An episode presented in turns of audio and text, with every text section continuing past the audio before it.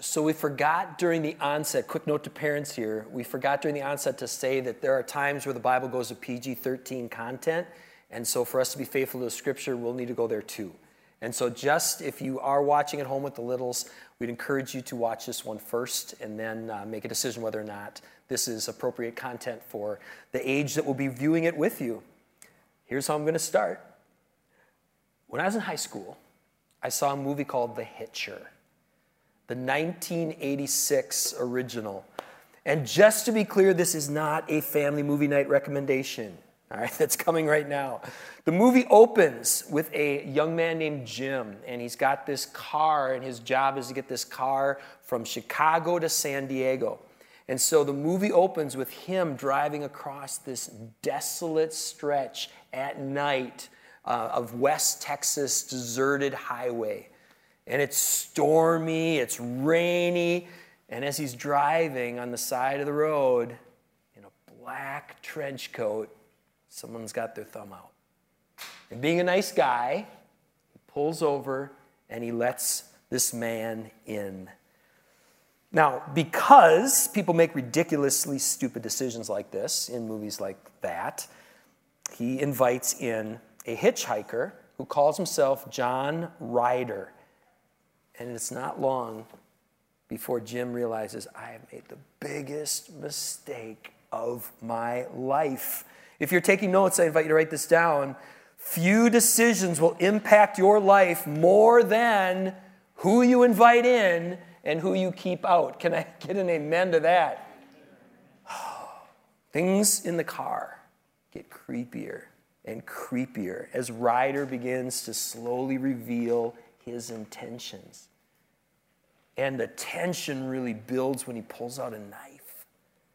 And he starts, as Jim's driving, he starts taking this knife on the side of his face. Well, Jim realizes he looks out, he sees that the door is a little bit of a jar there. So, so with all his might, he just pushes Ryder out as he's speeding down the road, and he's like, Yeah, yeah, I got him out of my car. But they're only 15 minutes into the movie, so you know there's going to be more than that, right? That wasn't the end of Ryder.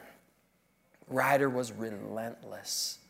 He just kept coming and coming and coming.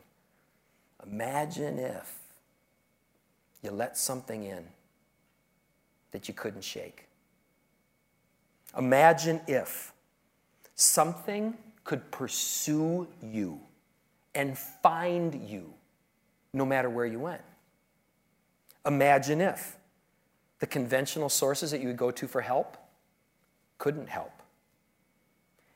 You couldn't reason with this thing. You couldn't plead your case with this thing.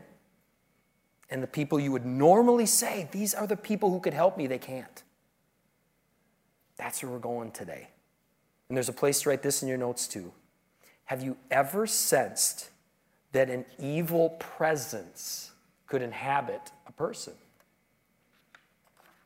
As I was working on this message, I was trying to come up with words to describe, because this character, the reason I'm referencing the 1986 original, the one that I saw, is this actor did such a good job of embodying this evil. And I'm like, what do you even call this? He was doing such a good job of it. I'm like, well, inhabiting. It was like evil inhabited him. And then I started thinking about that word. I never thought of, oh, no, no, here's what I was going to say about this. The word inhuman, when I was thinking about him. That's it. The word inhuman came to mind. What he was doing was inhuman. And that's the word that got me thinking, okay, let me break that down a bit. Inhuman. I really thought about that. It, it seems like there are, are things, when we think of inhuman, it's almost as if there's something inside that's not human. It, it, some of these actions that we see people do, isn't it almost like it's indwelling a, a, human, that, that a person can't be capable? It doesn't make sense why people would do certain things that they do unless there was something in that human that was, that was doing this. I mean, for those of you who were here when we did the trafficking series, when we went there, so many of the things that, that we were exposed to, I mean, there's a whole lot we edited out because you couldn't even at pre, you know, uh, PG-13 level, you couldn't include. Who does that? Who does that? And when we were preparing for the, uh, the series on immigration, one of the things that the teaching team did is we invited some people um, over to our office and we sat around a table and we listened to their stories. People who had to flee. Who does that? Who, who, who takes a, a person and puts them in the center of the room and shoots them in front of their family just to prove a point? Who does that?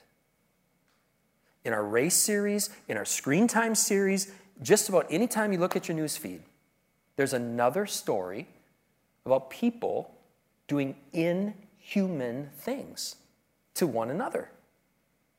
And then there's all those experiences, they don't maybe hit the, the level of inhuman, but it's hard to explain a world where, where these things are happening if it weren't for things that are influencing us, something within us.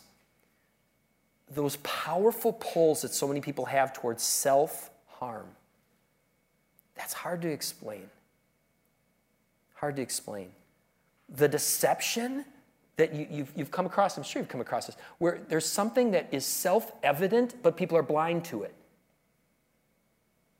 How, do you explain that? And then those things that we can all relate to this one that, that temptation that you know, this is not good for me. This is not good for others. I do not want to do this. I don't know why I do the thing that I don't want to do. Where is that coming from? If you believe there's more to the human experience than just chemical reactions in a physical body, the Bible supports that line of thinking. I invite you to consider this. Scripture testifies to the activity of a real devil and real demons. If we're going to be faithful to the book of Luke, which we're working through in Lent, we, we, we can't be faithful to that book and not look at what it says about these beings. In my lifetime, I have seen so, I've never seen, never seen so many people from so many diverse backgrounds, representing so many diverse professions. We're talking teachers, counselors, doctors, detectives. I've never seen so many people right now who are all testifying to saying, we cannot explain what we're seeing. It, apart from there is something inhabiting people in a, at, at levels that we just haven't seen before. It's as if there's an evil or malicious presence that can enter into a person and do all kinds of harm. When I was considering a conscious conversion to Christianity around the time I was watching The Hitcher, I was introduced to a thinker named C.S. Lewis. And to this day, one of the most interesting takes I've ever seen on this was a book called The Screwtape Letters. Have you read this one? A number, a number of you have. It's a really interesting take on the, on the whole demonic realm. Um, here's a quote from the book. He says, There are two equal and opposite errors into which our race, meaning the human race, can fall about the devils. One is to disbelieve in their existence, the other is to believe and feel an, an excessive and unhealthy interest in them. They themselves, meaning the demons, are equally pleased with both errors. Love that quote. Now, the Screwtape Letters, that's just a story. Lewis never claims this is the way things are. For that, what we do, those of us who are believers, we go to the Bible for those things. So let's uh, do that. Um, when we turn to the Bible in the original languages, there are several words, there are several names, there are several titles in those original uh, languages that describe the kinds of beings that we're talking about. Here's an example, we'll put this up on the screen, an example of one of the words that we translate as devil and one of the words we translate as demons. In the ECC mail that went out earlier this week, I included a link to a, another resource. It's a great online resource that goes into more depth about these spiritual beings, not just a devil, um, not just demons, but angels, all kinds of these different beings. So you might want to take a look at that. But what we're going to do today, right now, is this. Uh, this Lent, uh, I mentioned earlier, we're looking at the, the Bible here, the Lent, through the lens of Luke, through the lens of Luke. Well, Luke was more than a remarkable historian, Luke was also a physician, which is one of the reasons I really like looking at his take on this whole realm. It's fascinating to see how he processes all this, especially since he demonstrates this amazing grasp of the Greek language. So he's very, very intentional with his wording. Well, in his gospel, if you start you know, right at the beginning, there are a whole lot of encounters with, with these beings that, that, that you find, these evil and unclean spirits. In chapter 4, Luke includes an account of how the devil himself tries to tempt and deceive Jesus, deceive Jesus at a time when he thinks that Jesus is at a vulnerable state. And he, he takes the words of Scripture out of context as part of that. Also in chapter 4, right after Jesus states his mission, here's what I'm about. It goes right into these accounts of, of demonic confrontation. In chapter 8, Jesus tells a parable in which Satan is the one, he's the one that snatches the good seed before it can take root in a person's life. Also in chapter 8, Luke gives this other account of a man who exhibits the, the um, appearance and, and the symptoms of and the signs of demonic activity within him. Now, in this instance, it gives the guy supernatural strength. And, and Luke's observations through the, you know, that he got from talking to all of these, these different accounts, he, this is more than adrenaline rush. This is more than a personality disorder because when Jesus casts these things out, they go into a group of pigs, this herd of pigs, and it manifests there. There was clearly something going on. So this is the kind of thing you find throughout Luke. I, Luke, I encourage you to take a look at it and, and see there's account after account after account. Well, let's jump to the final chapters. Look at this Luke 22 3. It says this Then Satan entered into Judas, called Iscariot, who was of the number of the 12. All right, consider the significance of that. One verse. Satan, it says, entered into a disciple who had been following Jesus for probably about three years. Being, he was being discipled by Jesus himself. Now, those of you who are familiar with the Bible, you might go, oh, that's Judas. Well, look what comes two verses later, verse 31, or a few verses later. Simon, Simon, referring to Peter, Satan has demanded to have you, that he might sift you like wheat. According to the Bible, Satan's influence, it's not limited to people who've got a pentagram tattooed to their foreheads. This is, this is, he's talking about disciples here. According to the Bible, spirits target people. They target people, including disciples, and especially at critical and vulnerable times. So, how many of you are people? How many of you have different times in your life where you're at a critical stage or a vulnerable moment? So if this applies to you, then let's, let's take note. So, what we're going to do today with the limited time we have, we're going to drill deeper into one account, just one account um, that I think reveals a whole lot. Now, and it's one that only Luke includes. He includes. And so, this happens in this stage, what we've been doing for this section in Lent here. For Lent, we've been looking starting at chapter 9, verse 51. It says, Jesus turned his face towards Jerusalem, and we've been following him um, to Jerusalem. This happens along that journey. So that's the context here. So if you have your Bible with you, let's open up Luke chapter 13, verses, we'll start with verses 10 through 11. If you don't have a Bible at home, you can read these things for yourself.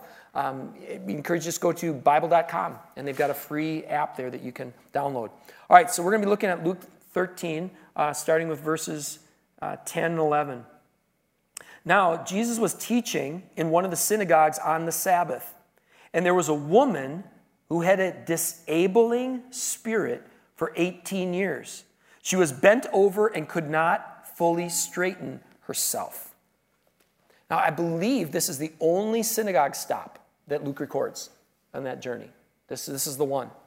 Um, and as we dig into this, again, remember, Luke's a physician here. There's other times as he's recording a, a miraculous healing, he doesn't say that's, that's a demon or demonic related. It, it's, they're sick or there's something going on. He, so he can distinguish. There's, there's times where it's, it's just sick, sick, it appears, and there's other times where there's more to it than, than that. In this specific instance, Luke states the cause of this woman's affliction is what did he call it? He said this is a disabling spirit. And it's been afflicting her for, anybody remember how long? 18 years. What do you do with that? And, and this isn't the only place that, that Luke does this, where he li- links a physical symptom with a supernatural cause. It's not the only one. Luke, this is also on the journey here. Luke 11, 14, look at this. Now, Jesus was casting out a demon that was mute. A demon that was mute. And when the demon had gone out, the mute man, what's it say? Spoke. And the people marveled. I mentioned earlier in the series that, that just being very honest with you, there's times where I just gloss over because I don't know what to do with a verse. I just keep going because I don't have categories for this. What do you do with the phrase, a demon who was mute? What do you do with that? Because I, I was pre med in college for a season, and I have a master's in theology. And we didn't have a crossover class for these things where you got the mute and the demons you, you had the demons you talked about in the theology classes, the, the disabling, you, you, that was in the pre med. You, you got categories. It's a lot easier to do that, isn't it? You got sickness, illness, disability in one box. You've got the exorcist stuff in, in, in another box. But according to the Bible, supernatural spirits can inhabit, first of all, both apostles and apostates but there are certain types of demons that can manifest in a physical way. So, evidently, these spiritual beings can do everything from temptation to full blown possession to sickness to disabilities. If you're taking notes, I encourage you to write this down. Supernatural spirits can affect our spirits in dramatic ways. Now, here's why I encourage you to write that down. If you do a, this, this is where this really gets interesting to me.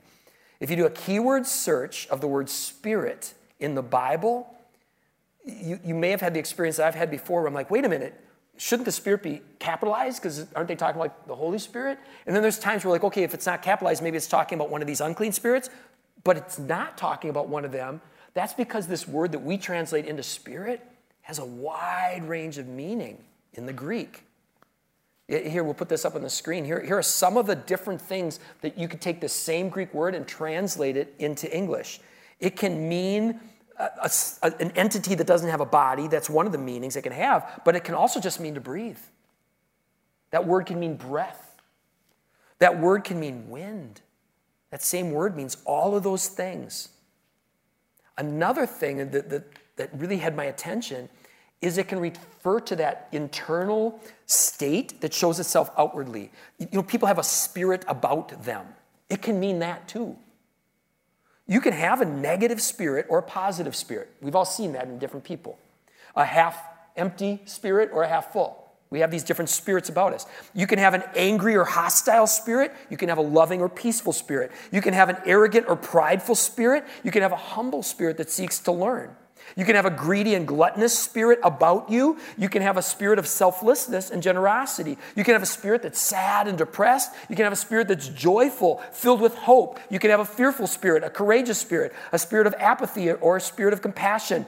There's a spirit that's weak, ailing, and lethargic. There's a spirit that's healthy and vibrant, thriving. There's a spirit that pulls you towards self harm. There's a spirit that seeks self betterment. We've all seen these different types of spirits spirits within people, right? That, that spirit. Well, when you think about these categories and the people that you know, so really try to picture some of these people. Isn't it as if there's a different something within them? Especially on the negative side, there. It's, it's fueling a lot of these different spirits. It's as if there's something inside that's fueling that or, or, or, or pulling people that direction. Now, I will admit, I rarely even use that category for that. I rarely even stop to consider that it could be a spirit affecting our spirits. That that, that, that joy could be fueled by something positive, that, that those other things could be fueled by something negative. Well, let's go back to our, our, our text here um, because Jesus starts to speak into this whole situation. So here's uh, verses 12 and 13. So remember, the, you he comes across this, this woman. She's got a disabling spirit, 18 years. When Jesus saw her, he called her over and he said to her, Woman, you are freed from your disability. And he laid hands on her, and immediately she was made straight and she glorified God. Wow, that is beautiful. Beautiful. And it's one of many examples where Jesus extends compassion and care to people who are on the margins. It's one of many. That, you, there's another theme you could look at throughout Luke. And, and the language is beautiful. He saw her. He saw her, it says. He called her over. He spoke to her. He touched her. There's some people you need to know Jesus sees you, He calls you. Well, have you ever seen um, those trailers? There's some trailers out right now for uh, another Disney Plus series called Kenobi. I don't know, maybe you've seen some of these based on the, the, the guy from Star Wars. Well, in this Kenobi series, in this trailer, there's some bad guys, and they want to eliminate the Jedi. And one of the bad guys says, Here's how you find them. Here's how you find them. They leave a trail of compassion. Isn't that what authentic followers of Jesus do? we do what we saw here. We, we leave a trail of compassion. That should be one of our marks. The word says if we see our brother or sister in need, we close our hearts to them. The love of God's not in you. Well, this woman had been afflicted by a disabling spirit for almost two decades. And I let myself go there. I'm like, which two decades would I want that to be? None. Do you, do you want it from zero to 20? Do you want it from 10 to 30? Do you want it from 20 to 40? Whenever she, wherever she was at in life, this was horrible. This was absolutely horrible. But Jesus says, Woman, you're free. You're free. Imagine that.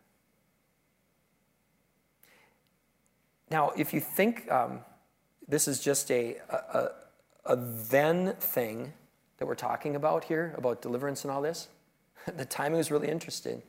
Um, I don't remember the last time someone came to me and said, Chris, I want to tell you about, I, have just been head of deliverance. It happened last week.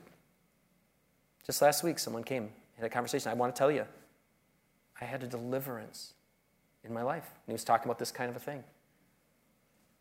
This is a now thing. Well, for the first time in this story, in almost two de- decades, the woman, she could stand up straight.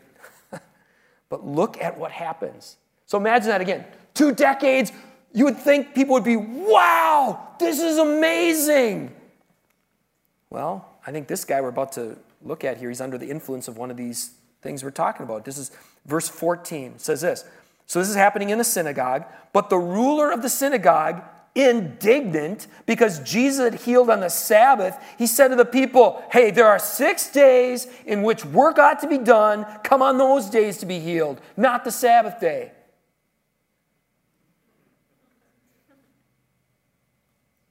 Consider, too, how often does that happen today? In different degrees, right? People come looking for hope, looking for some, some kind of healing, and how often do we Not in our church or whatever. I don't know. Well, how do you think this went over with Jesus? Did not go over well with Jesus. Look at this, verses 15 through 16. I love Jesus. He's just the best. Look at this.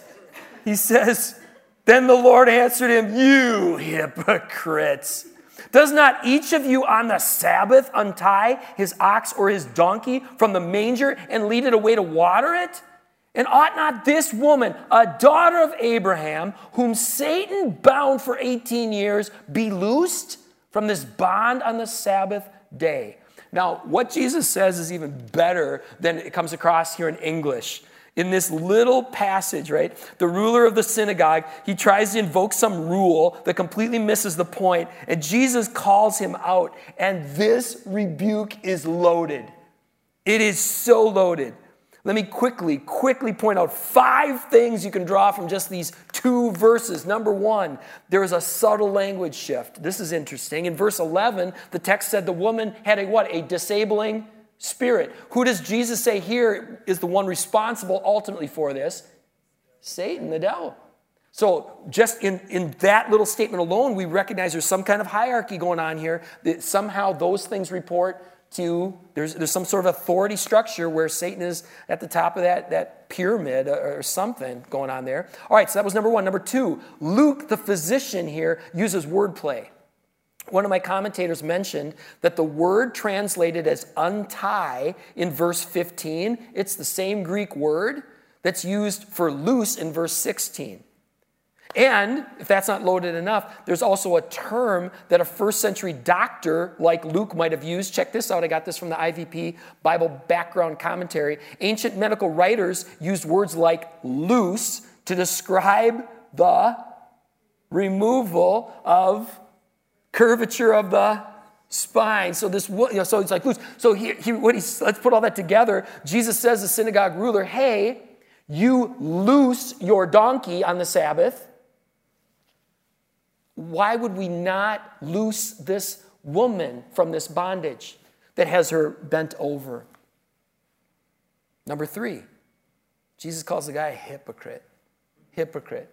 And if you've been around here before, when we've unpacked that word, comes from Greek theater. Greek word comes from Greek theater. A hypocrite would be you would, you'd have different masks. Same actor, different masks. So you're coming out, but you're playing different parts. Coming, playing just absolutely different parts. N.T. Wright translates these same verses like this. He goes, this is play acting. This is play acting. You're quite happy to untie an animal that needs water. How much more should I untie this woman, Abraham's daughter, bound by the Satan? And what better day than the Sabbath? What better day? He's like, don't do it on the Sabbath, synagogue ruler. Jesus like, what better day than the Sabbath? So that last line brings us numbers four and five. What better place than here? What better time than now? And I was typing that in. I was thinking about that song that you guys introduced a while back, House of Miracles. House of Miracles. As more and more of us are willing to let go of more and more things that are letting these things in, we're going to see more and more miraculous transformations of people's spirits. It's all related. We want this to be here and now, a house of miracles, one of the big steps is are you going to let go of these things? Here's how the pericope ends, verse 17. Jesus, he said all these things. His adversaries were put to shame, and all the people rejoiced at the glorious things that were done by him. Now, next week, we're going to take a look at what some of what Luke says about the end times. And one of the things you can expect in those end times is an uptick in demonic activity. And the number of people are going to be deceived by these things. Lately, if you've been around me, you may have heard me say this phrase the devil's been handing out a lot of bonus checks lately. A lot of bonus checks. He has been. But if you're tempted to say, it's never been this bad, or it's never been so hard to be a follower of Jesus, Remember what was going on when these things were being written. The superpower was nailing people to crosses. And one of the things that's always drawn people to Christ is that in the midst of this crazy world where it seems like evil is winning, we recognize no. In fact, evil's been defeated. We're in, amen, we're in the final stretch here, right? In the midst of these trials, in the midst of these temptations, in the midst of these things that are, are just bringing people down, we can experience a freedom that isn't anchored to our circumstance. If you only write down one thing today, I'd go with this, because this is hmm. good news. Evil and unclean spirits are not the only spirits inhabiting bodies and influencing minds. Can I get a amen? There's not just one type, one category of spirits.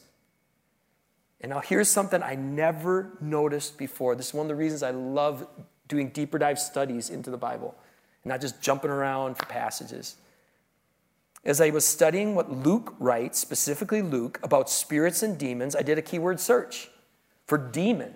And I looked at both Luke and Acts because Acts is the second volume, right, in the set. It's a sequel to Luke. Now, you can find the word we translate as demon in Luke. You can find it lots of times. You know where I couldn't find it? The book of Acts. Couldn't find it. So I tried the same thing with the word spirit. And this is where things got really interesting. Once the Holy Spirit is poured out in Acts 2, almost all of the emphasis shifts from the work of the demonic realm to the work of the Holy Spirit. In fact, all I could find, I could find the word that we translate as either you know, unclean spirit or, or uh, one of those spirits. I could find that four times. I found um, it was used as uh, unclean spirits twice that I found, uh, spirit of divination once, and evil spirit once. That's it. In a book where there's spiritual activity all over the place in the book of Acts. That's it. It's almost as if these spirits are being contrasted with a different kind of wind that is blowing across the land, with a different type of breath that is expelling these other spirits. Now, because I didn't see this in any of my commentaries, definitely fact check me on this. Definitely fact check me on this. But this is what I saw, at least when I, when I dug in. I didn't have a ton of time, but with the time I had, that's what I found. I got one last quote for you. Here it is.